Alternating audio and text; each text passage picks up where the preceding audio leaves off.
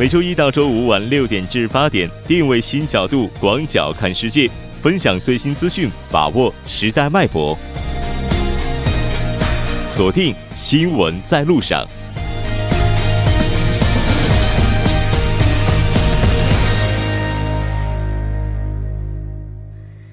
好了，半年过后，欢迎回来，这里是正在为您直播的 TBS EFM 新闻在路上。稍后第二部节目当中将为您带来新闻在中国走进世界以及新闻字符。那接下来是广告时间，广告过后马上回来。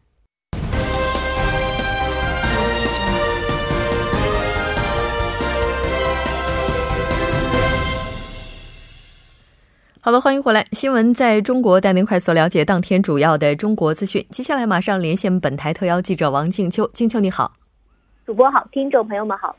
那非常高兴和静秋一起来了解今天中国方面的主要资讯。第一条，我们来关注一下中俄今天的反导演习情况。好的。那根据中国国防部新闻发言人此前发布的消息，中俄两军于今天的下午四点在北京举行了空天安全二零一七中俄第二次首长司令部联合反导计算机演习。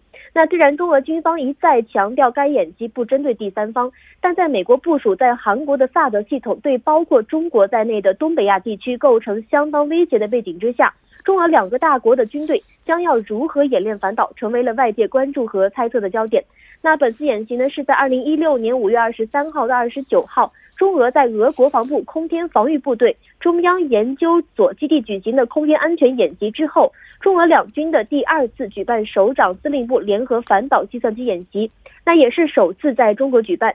中国国防部新闻发言人吴谦在上个月记者会上表示，双方将通过共同演练防空反导作战筹划、指挥和火力协同等内容，应对弹道导弹和巡航导弹对两国领土的突发性和挑衅性的打击。演习由空军具体来承办，未来中俄双方将根据具体需要加强在防空反导领域的合作。那据俄新社报道。俄国防部表示，本次演习的目的是在高质量的提高俄中军队之间的协同水平，以应对现代挑战。同时，也强调本次联合演习不针对第三方。主播，那这次演习的话，具体包括哪些内容呢？那这次演习的细节呢？两国的军方的口风都是很紧的。不过呢，从俄罗斯媒体对于第一次反导计算机演练的报道中，可以看出一些端倪。据俄媒披露，俄中空天安全2016是首长司令部级的演习，演习脚本完全按照实战行动的模型进行推演，双方的军事人员共同演练如何指挥空天防御作战，重点是演练集中指挥作战值班哨位与弹道预警系统。反导系统、空间监测系统和发射以及监视目标，还要检验观察和通信系统的作战效率，以便在第二阶段野外演习当中使用这些技能。主播，那接下来咱们也来看一下中俄两国的专家是怎么样评价这次演习的。好的，据一位不愿透露姓名的中国军事专家在昨天表示，从中国国防部宣布的演习内容来看，这次的演习呢要比第一次来更接近实战，档次更高。如果这一次也参照第一次的演习模式，那么第二次演习的项目还有需要在野外进行。据俄专家透露的信息，似乎也可以佐证相关的观点。俄科学院远东研究所专家瓦里西卡申认为，俄罗斯的 S 四百、S 三百和中国的红旗九将参与空天安全二零一七的模拟演习。另外，在今日俄罗斯电视台报道中称。在本次演习当中，两国的军方将在虚拟的空间模拟真实威胁以及采取对抗的行为。指挥员将利用自动化的指挥系统和防空系统来进行模拟发射。对于演习的目的，俄罗斯的国家军火库杂志主编维克多·穆拉霍夫斯基称，这一演习是为了测试防空和反导系统的兼容性。这里指的是双方信息的交换模式、数据传输匹配以及其他技术问题等。这一联合演习实际上是预防美国和北韩的不可预测性。主播，嗯，是的。那这条其实就像刚才您提到的，它是为了高质量的提高俄国以及俄罗斯以及中国军队之间的协同水平，应对现代挑战。那这条关注到这里，我们再来看一下下一条消息。好的，中国与世贸组织签署两项备忘录。主播。两项备忘录具体是指哪两项呢？好的，在当地时间九号，第六届最不发达国家加入世贸组织中国项目圆桌会在阿根廷的首都布宜诺斯艾利斯召开。中国商务部部长钟山与世贸组织总干事阿泽维多共同签署了世贸组织第七期中国项目谅解备忘录和世贸组织便利化协定基金合作的捐款备忘录。在二零一一年的时候呢，中国在世贸组织促贸援助倡议的框架下，捐款设立了。最不发达国家加入世贸组织中国项目，帮助新加入和正在申请加入的发展中国家，尤其是最不发达国家，来更好的融入多边贸易体制。主播，嗯，那这次的话，世贸组织总干事是怎么样评价中国项目的呢？那据世贸组织总干事阿泽维多表示。中国项目为最不发达国家加入世贸组织提供了政策对话和交流经验的平台。圆桌会议运行五年多，已推动了六个最不发达国家来加入世贸组织，再次显示了中国为加入加强多边贸易体制所做的重要贡献。主播，嗯，是的，应该说一个国家的话，实力越强，能力也就越大。中国也是在积极的履行属于自己的那份责任。我们再来看一下下一条消息。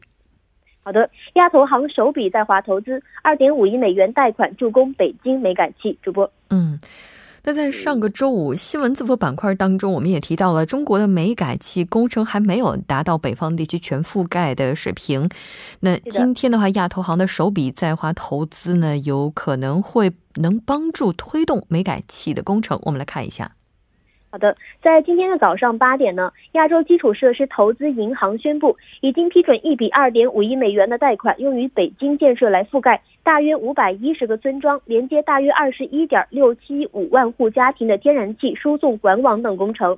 那这是亚投行第一笔在华的投资项目，预计每年可为北京减少六十五万吨的标准煤的使用，减少二氧化碳排放量五十九点五七万吨，颗粒物排放量三千七百吨，二氧化硫排放量一千四百八十八吨，氮氧化排放物。四千四百四十二吨。那整个项目预计在二零二一年完工。那据了解呢，这一项目在一年之前已经开始了准备。主播，嗯，是的，当然也希望接下来煤改气的速度能够加快。好的，非常感谢今天静秋带来的这期节目，我们下期再见。主播再见，听众朋友们再见。稍后将为您带来我们今天的走进世界。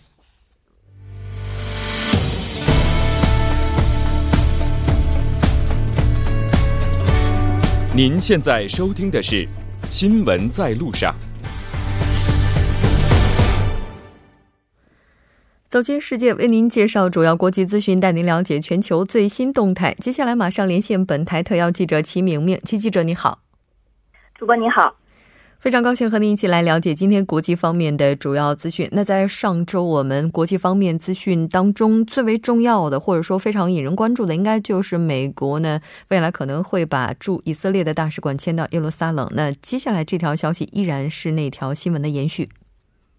好的，那第一条消息呢，就是阿拉伯国家联盟外交部长会议十日发表声明，谴责美国政府承认耶路撒冷为以色列首都做的的做法。宣布美国失去作为巴以和和解调解方的资格。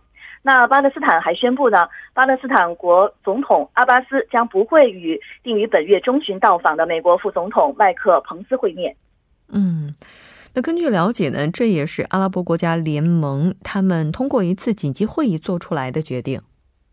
是的，这个阿盟九日晚上呢，在埃及首都开罗召开了这个紧急外长会议，就美国总统特朗普宣布承认耶路撒冷为以色列首都讨论应对的对策。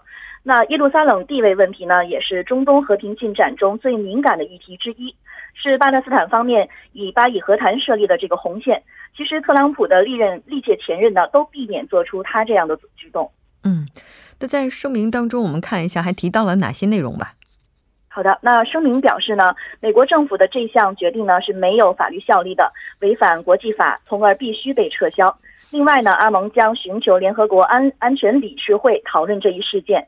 阿盟还呼吁世界所有国家呢承认以一九六七年六月四日的边界为界，以东耶路撒冷为首都的巴勒斯坦国。那阿盟外长定于一个月之内会再次开会，并打算举行阿盟首脑会谈，进行进一步的磋商。嗯，是的，没错。这个会议结束之后发表声明的内容当中，也包括美国政府在耶路撒冷问题上的政策转变是非常危险的发展。美国从而把自己隔离在中东和平进程发进程发起人方和调解方之外了。那这条关注到这里，我们再来看一下下一条。好的，那下一条消息呢是美国加州山火持续的蔓延，超过二十万的居民紧急撤紧急的撤离了。嗯，是的。那目前火势的情况最新进展如何呢？那这个燃烧多日的这个山火呢，是持续的蔓延。目前过火的总面积已经是超过了五百六十六平方公里。那南加州呢，已经出现六个面积巨大的火场，数百栋的这个建筑物被焚毁了，超过二十三万人疏散。嗯，那这次火灾的话，给美国带来了大约多少损失呢？呃，可以说是巨额的经济损失了。有风险分析机构就预测呢，文图拉线和洛杉矶县的后续重建费用就会高达二百七十七亿美元。那洛杉矶的电影产业也是遭到了冲击。洛杉矶警方此前就下达了过命令，叫停了一些位于着火着火点附近的这个电影啊、电视剧拍摄的项目。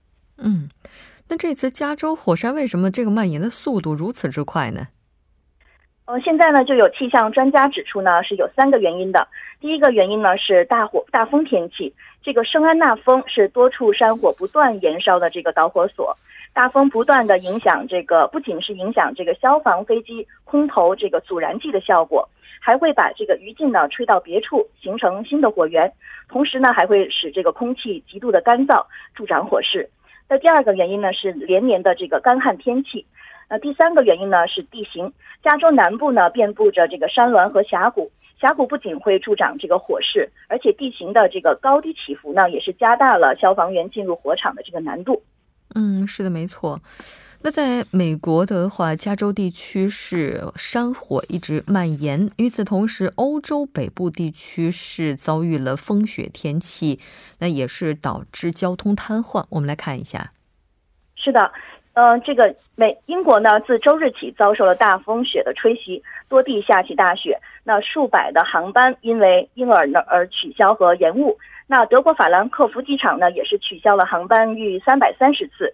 那杜塞尔多夫机场呢，下午关闭了超过四个小时，多趟列车取消或者更改了目的地。嗯，是的，没错。那根据报道称，像英国也是因为这些非常恶劣的天气引发了多宗交通意外。那当然，这个情况目前还没有得到完全的解决。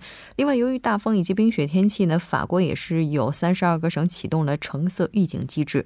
那这条关注到这里，我们再来看一下今天的下一条消息。好的，那下一条消息呢是伊拉克总理宣布打击伊斯兰国取得了历史性的胜利。嗯。我们来关注一下具体的内容。好的，那阿巴迪九日呢，通过电视发表讲话，表示他向所有的伊拉克人民和全世界宣布，他们的士兵抵达并肃清了伊斯兰伊斯兰国的最后据点。伊拉克国旗今天在最远的边境点飘扬了。那他表示呢，在收复了所有的城市和农村之后，伊拉克的土地获得完全的解放。在人民的坚持下，在英勇的士兵的这个奋战下，伊拉克的土地见证了历史性的胜利。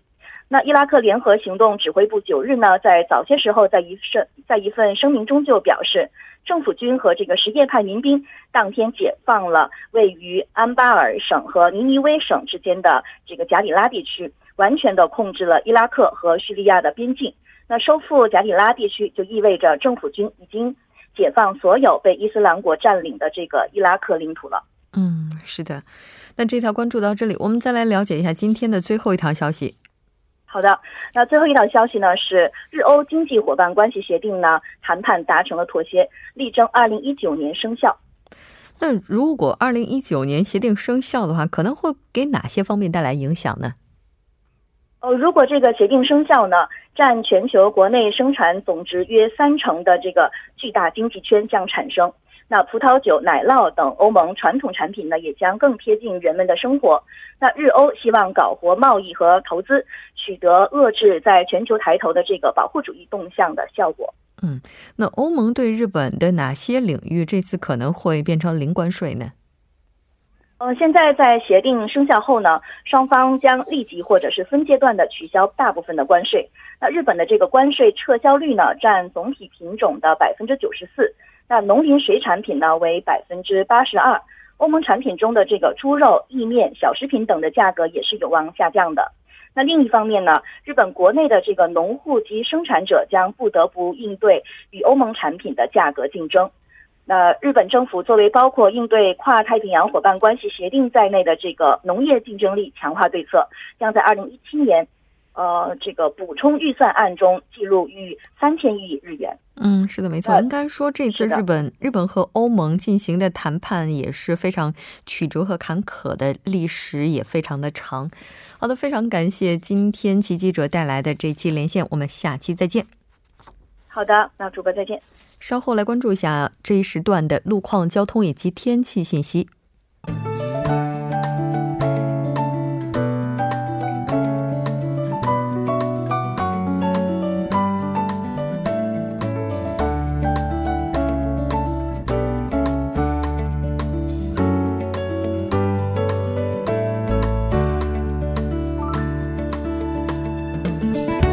晚间六点四十七分，依然是由程琛为大家带来这一时段的路况及天气信息。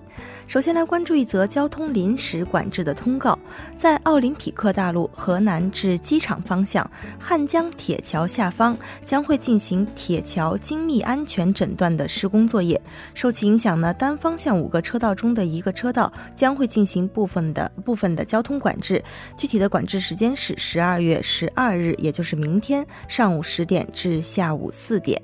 再来关注一下目前发生在路面上的交通事故，在江边北路日山方向蚕市大桥至青潭大桥这一路段的一车道呢，目前受故障车辆影响，交通拥堵。在相反方向兰芝交叉口至城山大桥、马浦大桥至东湖大桥，目前都是由于晚高峰行驶车辆的不断增多而交通拥堵。好的，我们来关注一下天气。今天呢，冷空气迅猛来袭，韩国内陆中部地区普遍有大风降温出现。首尔市今天的最低气温呢，也降到了零下八度，刷新今年冬天以来的新低。明天将会迎来再一次的强降温，韩国内陆一带明天最高气温都会降至零下。首尔市未来二十四小时的天气预报是这样的：今天夜间至明天凌晨晴。最低气温零下十二度，明天白天晴，最高气温零下四度。好的，以上就是这一时段的天气与路况信息，我们稍后再见。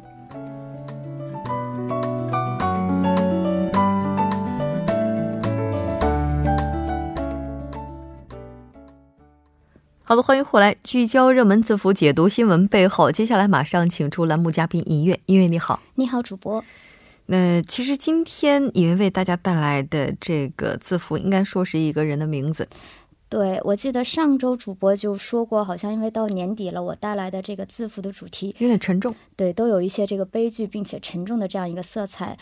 那么也是，我们就是把一年的账就是算清吧，希望明年有一个好的开始。所以今天带来的这个也是有一点点悲剧，有些沉重的这样的一个字符，是这个江歌案。相信在留学生群体当中也是非常耳熟的这样的一个案件了。嗯，对，没错。其实江歌案的话，应该说在相当长的一段时间内，在 S S 上几乎上有一种被半刷屏的感觉。是的。那我们先来了解一下这个案件吧。嗯，是这样，是，呃，是这样的，是在一六年十一月三日的凌晨，那在日本留学的这个青岛女孩江歌呢，是在。东京自己的公寓前被杀害啊！那据江母的介绍呢，是此前不久江哥的朋友刘某是遭到了前男友陈某的一个骚扰，因此搬到江哥家一起同住。那案发前的这个十八分钟，江哥呢是一直与自己的母亲通了电话。那他说是刘某希望他到车站去接他，于是江哥呢就是前往了车站接回了刘某。那两人呢抵达这个居住的公寓楼之后呢，刘某是先进入了房间。那么之后这个邻居们呢就听到了这个尖叫声，随后呢江哥就被发现是已经倒在了这个走廊里，身中数刀，后抢救无效呢死亡。那么刚刚也提到了，今天也是这个江歌案庭审的第一天，检察官呢也是以两项罪名起诉了被告。那一个就是这个恐吓罪，第二个是这个故意的杀人罪。那对于恐吓罪呢，双方是没有异议。那么对于故故意这个杀人罪呢，双方是持有不同的一个看法。我们来关注一下。那么争论点在于哪里呢？是检方认为被告呢是想和前女友刘某复合，认为江哥碍事，所以起了这个杀意。那么被告方是称呢，这个陈某找江哥是因为江哥和他的前女友关系很好，所以呢想找江哥呢商量如何能够和他的前女友复合。但是在争执的过程当中呢，失手杀了江哥。那江哥倒地不动以后呢，这个陈某是害怕承担后续的这样的一个医疗费会给家里增添负担，所以又补了几刀，最后是杀了江哥这样的一个事情。嗯。那今天的话，在日本也是进行审理了。我觉得在讨论审理整个过程或者结果之前。应该很多人都有这样一个疑问：被害方以及受害人都是中国人，但为什么案件会在日本进行审理呢？是这样，是根据法律有一条叫做属地管辖的这样的一个原则。那根据这一原则的相关规定呢，表示一个国家的公民如果在他国发生刑事犯罪，那么应该按照这个犯罪发生地国的法律优先的原则进行处理。也就是说，犯罪发生地所在的国呢，具有优先的这个管辖权。那么以江歌案为例呢，该案是发生在日本嘛？所以即使案罪案件的犯罪嫌疑人和被害人呢都是中国人呢，也会根据属地这样的一个原则，依据日本的刑事法律对其行为进行审判。属地原则呢，也因此就被称为很多这个域外的犯罪选择适用管辖的一个黄金的这样的一个原则了。嗯，那但是有没有这种可能，就是将被害人哦，将这个加害人引渡回国？呃。据这个相关的法律人士呢，跟媒体这边的透露呢，在中国和日本目前是还没有签订这个犯罪引渡条约的情况下呢，是几乎不可能引渡这个。这个陈某的，那么首先这个犯罪行为呢是发生在日本，一定是由日本法院进行审判，因为司法权关系到一个国家的主权，这一点呢是我们必须要承认的一点。那么第二点呢是北京的另外一位这个师范大学的一个研究院教授呢也曾经表示，虽然呢这个中日之间是没有这个引渡的条约，但是我们可以根据互惠的原则开展引渡的合作。中国呢还是很有可能将犯罪嫌疑人引渡回国的。另外呢，如果陈某是是没有取得日本的永久居留权，日本方面呢也可以在一定条件下将他驱逐出境，遣返回中国。嗯，那也就是说，不排除他被引渡回中国的可能。那如果要是被引渡或者是遣返的话，有没有可能对这个案件进行重新的追责？是这样的，是根据中国刑法的第十条规定啊，凡在中华人民共和国领域这个以外犯罪的呢，是要依照本法应当负刑事责任的。虽然呢，经过外国的审判呢，仍然然可以依照本法追究，但是在外外国呢已经受过刑法处罚的，是可以免除或者是减轻处罚。那么我们就这个江歌案件本身而言呢，陈某如果在日本受到刑事处罚后呢，在利用中国的司法机关呢，还是可以按照法律对其享有一定的追诉权。